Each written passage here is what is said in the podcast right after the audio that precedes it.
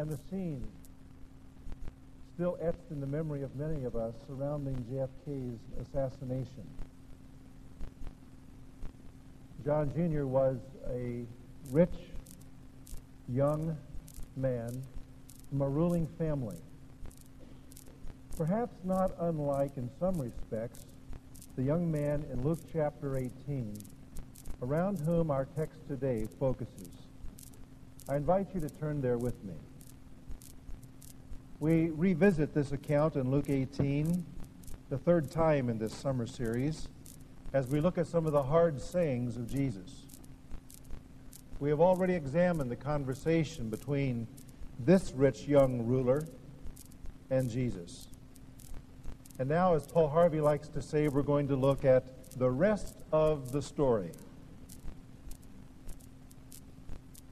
After the conversation had ended, Mark tells us in his gospel that Jesus looked at this young man apparently as he was walking away, and he felt a love for him. There was compassion in the heart of Jesus for this young man.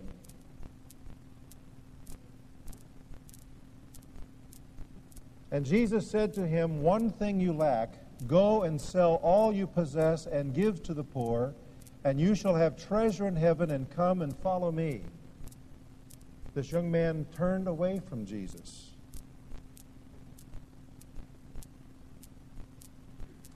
When he heard these words of Jesus, it says that his face fell and he walked away. And yet Jesus loved him. And it was out of his heart of compassion for this young man that he spoke the words that he did in verse 24. Jesus looked at him and said, How hard it is for those who are wealthy to enter the kingdom of God. For it is easier for a camel to go through the eye of a needle than for a rich man to enter the kingdom of God. Today, the message title is Camels and Needles, as we think about what Jesus said, particularly in verse 25. Here, Jesus uses a striking image to state a strong warning, not only to the rich, but to us all. What did Jesus mean by these words that he used? Attempts have been made through the years to avoid the obvious difficulty in interpreting them. For example, there are some who say that the word camel here really is the Greek word for rope, because the two Greek words for a rope or a cable and the word for camel are very similar in their spelling and in their sound. And so some say that there has been here some textual corruption, and what Jesus really said was that how hard it is for a rope, a cable, to go through the eye of a needle. That's easier for us to understand, isn't it, in our Western minds? And yet it's very unlikely that there was any corruption here in the Greek language as Luke was writing it and then as it was recorded and copied in years later. The best of textual criticism tells us that what Jesus really said was it's hard for a camel to go through the eye of a needle. Recognizing that, there are others who say, well, it's the needle that's the problem. Because what this needle is, they say, is a city gate and they point to the reality that in some ancient city gates that were very large, there were in fact smaller gates that could be accessed when the large gate was already closed for the day. And rather than opening this monstrous gate and all that that would entail, there was simply a door, a small door by which travelers might enter. F. F. Bruce, uh, the commentator, has this to say regarding this possible explanation. He says, This is a charming explanation of relatively recent date, but there is no evidence that such a subsidiary entrance was called the eye of a needle in biblical times. In other words, there were gates like this, but there's never any evidence in any documents that we have from the ancient world they were ever called the eye of a needle. And so, as we think about the meaning of Jesus' words, it's best to conclude that he meant them exactly as they are written for us here, and he meant them literally. It is an example, though, of a figure of speech that we might call hyperbole or exaggeration. Jesus is purposely stating something here that, in the mind's eye, seems to be absurd and impossible. There is some evidence, in fact, that what Jesus said was a common expression in his day. H.B. Swete, who's another commentator, in his gospel and Mark's account, says this To contrast the largest beast of burden known in Palestine with the smallest of artificial apertures is quite in the manner of Christ's proverbial sayings. In other words, what Jesus says here is a typical way of expressing a proverb in uh, his day. Again, F. F. Bruce says in Jewish rabbinical literature, an elephant passing through the eye of a needle is a figure of speech for sheer impossibility. There is in the Talmud a reference to an elephant passing through the eye of a needle, which seems to arise out of Babylonian culture. And so, what Jesus apparently did was to take that expression and exchange the elephant, which was the largest animal known to the Persians, for the camel, which was the largest animal known uh, in the, the uh, area of Palestine. And so we should not be surprised that Jesus would use this expression. It's a rabbinical type expression, a proverbial kind of an expression. And Jesus intended for it to be striking, perhaps even with a squeeze of humor in it.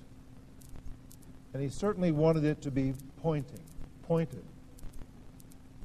Can you imagine in your mind's eye trying to squeeze a camel through the eye of a needle, even a big needle? We're familiar with that that image of a camel getting his nose under the tent, and what happens? Pretty soon the camel is in the tent.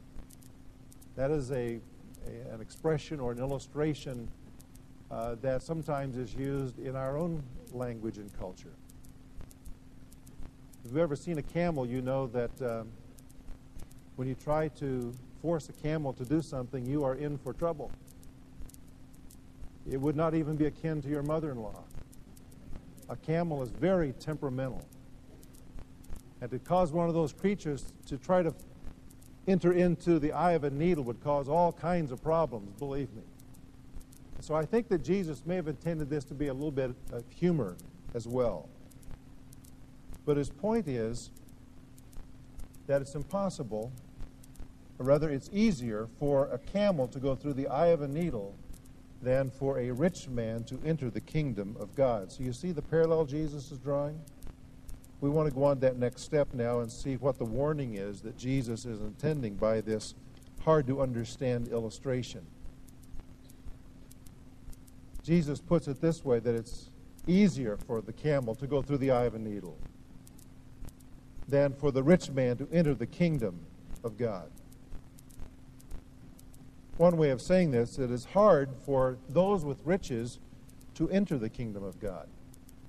Let's think about that idea for a moment. Why is that true? Well, there are lots of reasons, including these, that those who have material possessions are often distracted by them. They become entangled in the concern of preserving their material goods and gaining more. And as a result of that entanglement, they are too busy to consider the issues of the soul. In other words, their focus is so on material things that they are completely preoccupied and they miss what are the key issues of life, those that deal with the heart of man. In fact, Jesus tells another story that illustrates this in the 12th chapter of Luke, and I invite you to turn back there and look at it with me. Someone in the crowd that Jesus was talking with said to him, Teacher, tell my brother to divide the family inheritance with me. We have a family dispute going on here, dispute going on. As two brothers are arguing over the inheritance of the family. But Jesus said to him, Man, who appointed me a judge or arbitrator over you? Jesus is here stepping back from being a judge over these kinds of temporal affairs. And he said to them all, in light of what this man had just said in front of them, Beware and be on your guard against every form of greed. For not even when one has an abundance does his life consist of his possessions. That is the fundamental error of the American culture in the 1990s. A culture that is sold out to the idea that material things consist of the meaning of life. But Jesus says, even if you have an abundance of them, that does not form the meaning of life. And so he told them this parable. The land of a certain rich man was very productive. And he began reasoning to himself, saying, What shall I do, since I have no place to store my crops? So here's a man in agribusiness who has a major problem. He has been so successful and has become so productive with his land that he had no place to store the things that he was raising. And he said, This is what I will do. And so he had thought through his potential uh, choices. And he decided, Here is the thing that I will do I will tear down my barns and build larger ones, and there I will store all my grain and my goods. There I will preserve my wealth. There I will keep what my life is all about.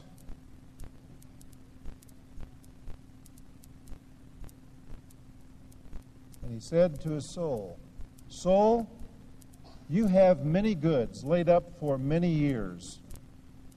Your retirement is secure. You have laid up enough money so that you won't have to worry about anything from now and forever. So take your ease, soul. Eat, drink, and be merry, and live in light of the wealth that you have. Enjoy the good life. It's yours to have. But God said to him, You fool. Have you ever noted the times that God calls people fools? It's not very often, but here's one. God spoke to this prosperous, self centered man who thought that his life was all put together and the meaning of his life was to be found in what he owned, what he possessed. God says, You're a fool because this night, this very night, your soul is required of you. And now who will own what you have prepared? He says to this man, Tonight you are going to die. And then who is going to look after all of the wealth of your life? And so Jesus concludes So is the man who lays up treasure for himself and is not rich toward God. In other words, he has taken no time to invest in spiritual things in his life. He is impoverished with God. He has no relationship with God because his life has been solely focused on material things. Having looked at that example, let's go back to Luke chapter 18. Here we have another young man who is distracted by his possessions. He is a little different in this way. He wanted to know what he could do to have eternal life. He wanted to know what he could perform, what one thing he might do in addition to all of the other things he had done to have eternal life. And so this young man is better off than the rich farmer who had no thoughts of God at all. Jesus, in response to the young man, knowing his real need and knowing his sense of self righteousness, basically said to him, Well, keep the commandments. If you want to do something, to gain eternal life, then keep the commandments. And Jesus listed several of them. And the young man said, Well, I've, I've done all of these things from my youth. The young man was sincere in this. His religion had taught him that righteousness was external, that the fulfillment of the law was in keeping certain external commands that one would do to prove his righteousness. And if one did these external things in his life, then God would surely accept him. And so he was very sincere in saying, Well, I have done all of the external things that the rabbis have told me to do to keep the law. But Jesus knew his heart condition and told him to go and sell what he had, thus exposing a heart problem in him. And that heart problem was covetousness the one command Jesus did not mention when he listed the commands earlier.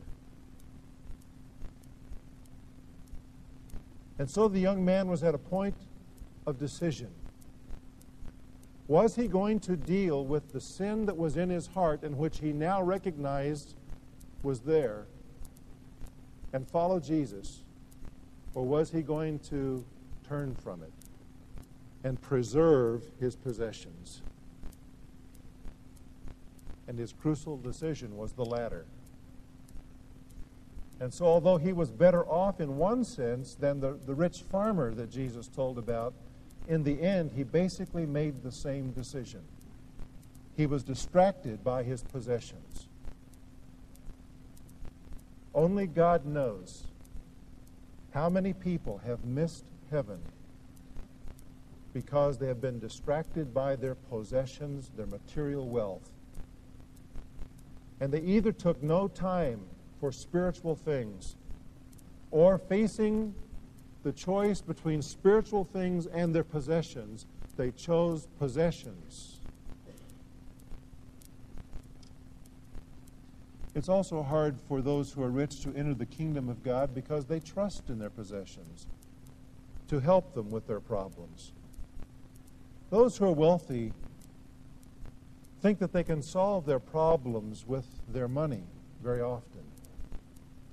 Their money has often gotten them out of difficulties, and they think somehow that this will continue to be true.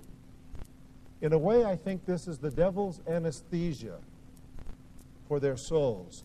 It puts them to sleep regarding real life realities and spiritual realities.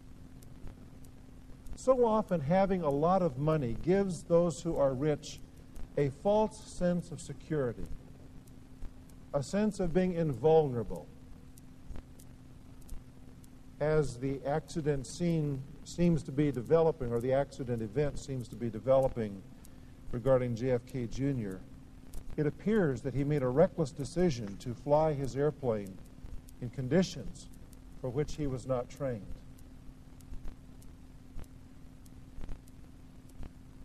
And in taking that risk, perhaps feeling invulnerable because of who he was and what he had at his disposal. It's very easy for those who are wealthy to fall into that mindset. And so often, those who are rich trust in their possessions. That becomes their God. That becomes what they rely upon to help them in life and perhaps even in eternity if they stop to think about it at all.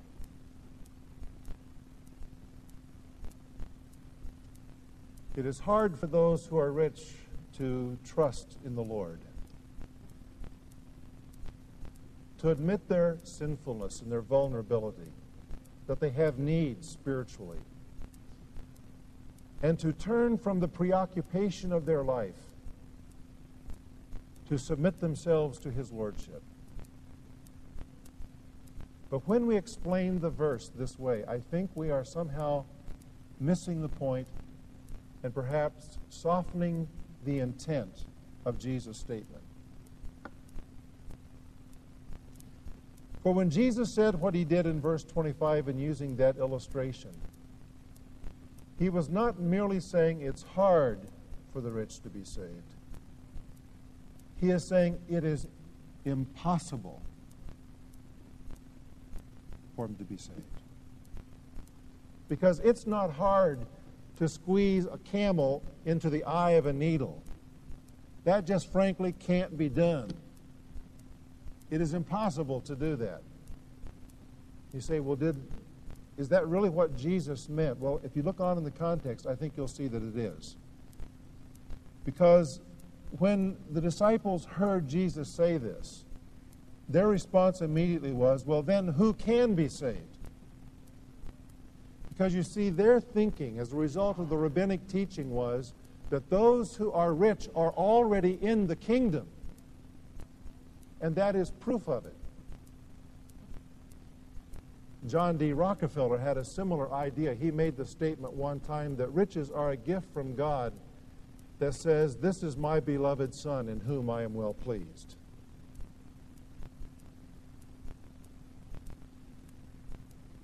So often we think that those who are rich obviously are being blessed by God. They must have it together with God. God must be pleased with them somehow. They must be in the kingdom. That was certainly what the average person thought in the Jewish culture. And the disciples thought that. And so when Jesus made this statement, they said, Wow, if the rich aren't in the kingdom, then who can be saved? And notice what Jesus said the things impossible with men are possible with God. Jesus was affirming that it is impossible for man to be saved by his own achievement, by his own works, by his own efforts. It is impossible. Not only for the rich, but for the poor and anyone else in between to be saved through their own efforts, their own works, even their own external keeping of the law, like this rich young ruler. It's impossible. But God, through grace, can do the impossible. God can save anyone, rich or poor, by grace, as a gift as something that He gives to those who come broken and impoverished of spirit and who believe. This event reminds us that life's most crucial issue is entering the kingdom of God. There's nothing that surpasses that. You and I are not in this world for very long. And when we leave it after 37 or 38 years, or 87 or 88 years, when we ultimately leave this world, we take nothing of our material gain with us. Two men were talking about a rich man in the town who had died, and one asked the other, Well, how much did he leave? And his friend replied, All of it. Have you ever seen a hearse with a trailer hitch? Shrouds do not have pockets in them. You see, the real issue of life is entering the kingdom of God, which in the context here clearly means being saved, having a right relationship with God, entering into the family of God.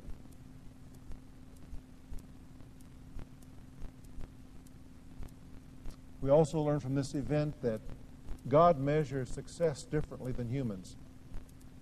Because don't we tend to measure an individual's prestige and success in life by how much he possesses? Most human beings think that success is spelled M O N E Y. And you don't have to be in America to think that. But God says that success belongs to those who enter the kingdom.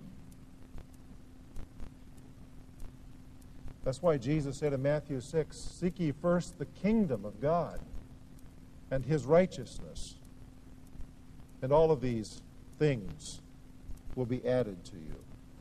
Earlier, he said, Your heavenly Father knows that you have need of these things. He takes care of the sparrows and he takes care of the flowers. He will take care of you with regard to material possessions. But make it, he says, the focus of your life, the very first thing, the priority of life, to seek the kingdom of God and his righteousness. Another way of saying entering the kingdom. One who enters the kingdom is one who has found genuine success in life. All the other factors are secondary. Success is coming to know God personally and having eternal life. This event also warns of the danger of materialism. G.K. Chesterton said, To be clever enough to get a great deal of money, one must be stupid enough to want it. We have fallen into that stupidity in our culture. Living for what money buys and permits one to have is self condemnation. Now, it's not just being rich that's the problem. The problem is one's attitude toward riches. Isn't that right? Because one can have an abundance and have the right attitude toward that abundance, be using it for the kingdom of God under God's blessing. Or one may be poor and covetous for what he doesn't have and be under condemnation. Materialism is not a belief of those who are rich. It is a belief of those people, regardless of their wealth, who think that the essence of life is found in what one possesses. James writes these strong words Come now, you rich, weep and howl for your miseries which are coming upon you. I think that these are words that could be written to Americans right now. Your riches have rotted, and your garments have become moth eaten. Your gold and your silver have rusted. Their rust will be a witness against you and consume your flesh like fire. And he says this It is in the last days that you have stored up your treasure. Of all times, in these eschatological times, in these times of the Lord's coming, in these times of judgment, in these times of God's dealing with mankind, in these last times, it's now that you have so greatly erred in storing up your earthly treasures. He goes on to say, Behold, the pay of the laborers who mowed your fields and which has been withheld by you cries out against you. And the outcry of those who did the harvesting has reached the ears of the Lord of Sabaoth. You have lived luxuriously on the earth and led a life of wanton pleasure. You have fattened your hearts in the day of slaughter. Those are strong words to all of us who live in this culture because materialism is not just the sin of those who are lost and on their way to hell. Materialism is a sin and a great sin of the people of God. Jimmy Carter said, Someone who's obsessed with making money to the exclusion of other goals in life has likely foregone the possibility of the acceptance in God's kingdom. That's a statement by President Carter I agree with.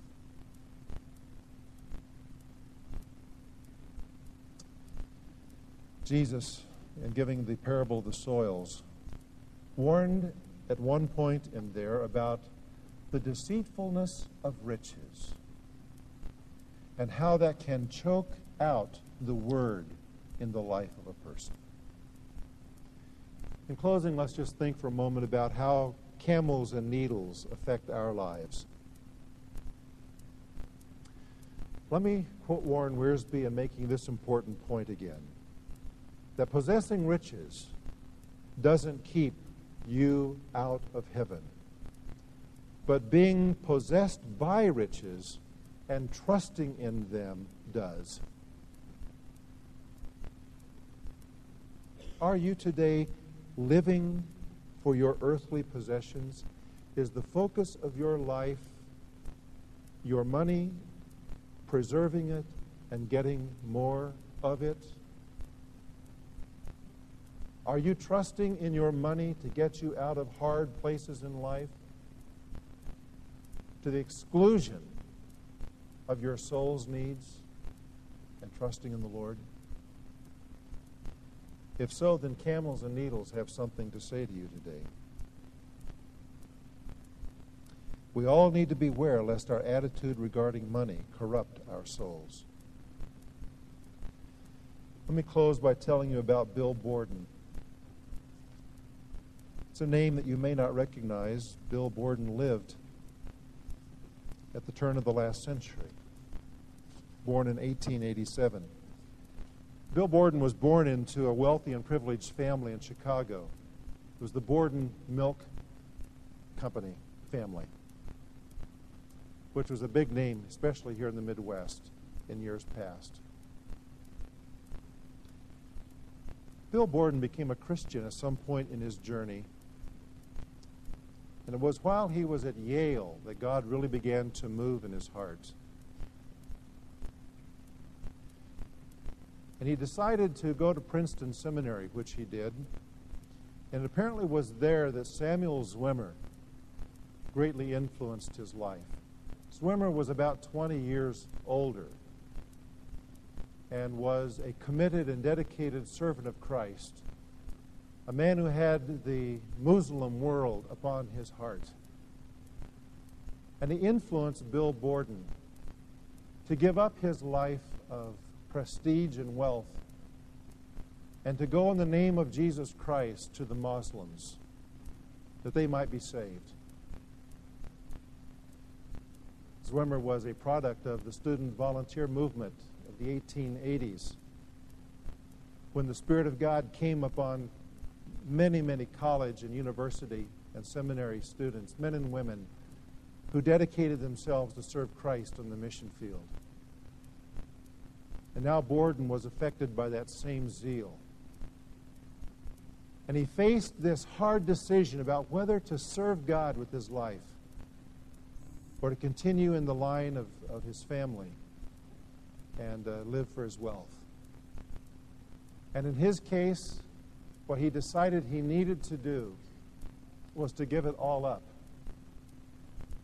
And so he gave up and gave away all of his inheritance so that that money would not any longer be an allurement to his soul. And he gave himself to go to the mission field.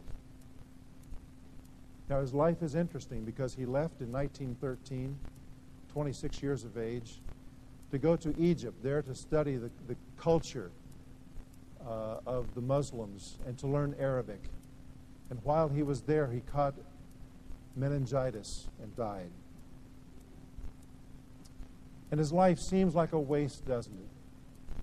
And yet here we are, 80 some years later, talking about the level of commitment of that man and how he was able to turn away from the wealth of his life, and his privilege, and his position to serve Jesus Christ, whatever it meant. And his life has touched thousands of people down through the decades. I hope we don't forget men like Bill Borden. Now, God is not necessarily calling you to give up all of your wealth and to go to the mission field. But I can tell you this with all of my heart, I know that God is telling all of us today that we dare not allow our money to run our lives. If we today are living for and trusting in money, then we are condemned.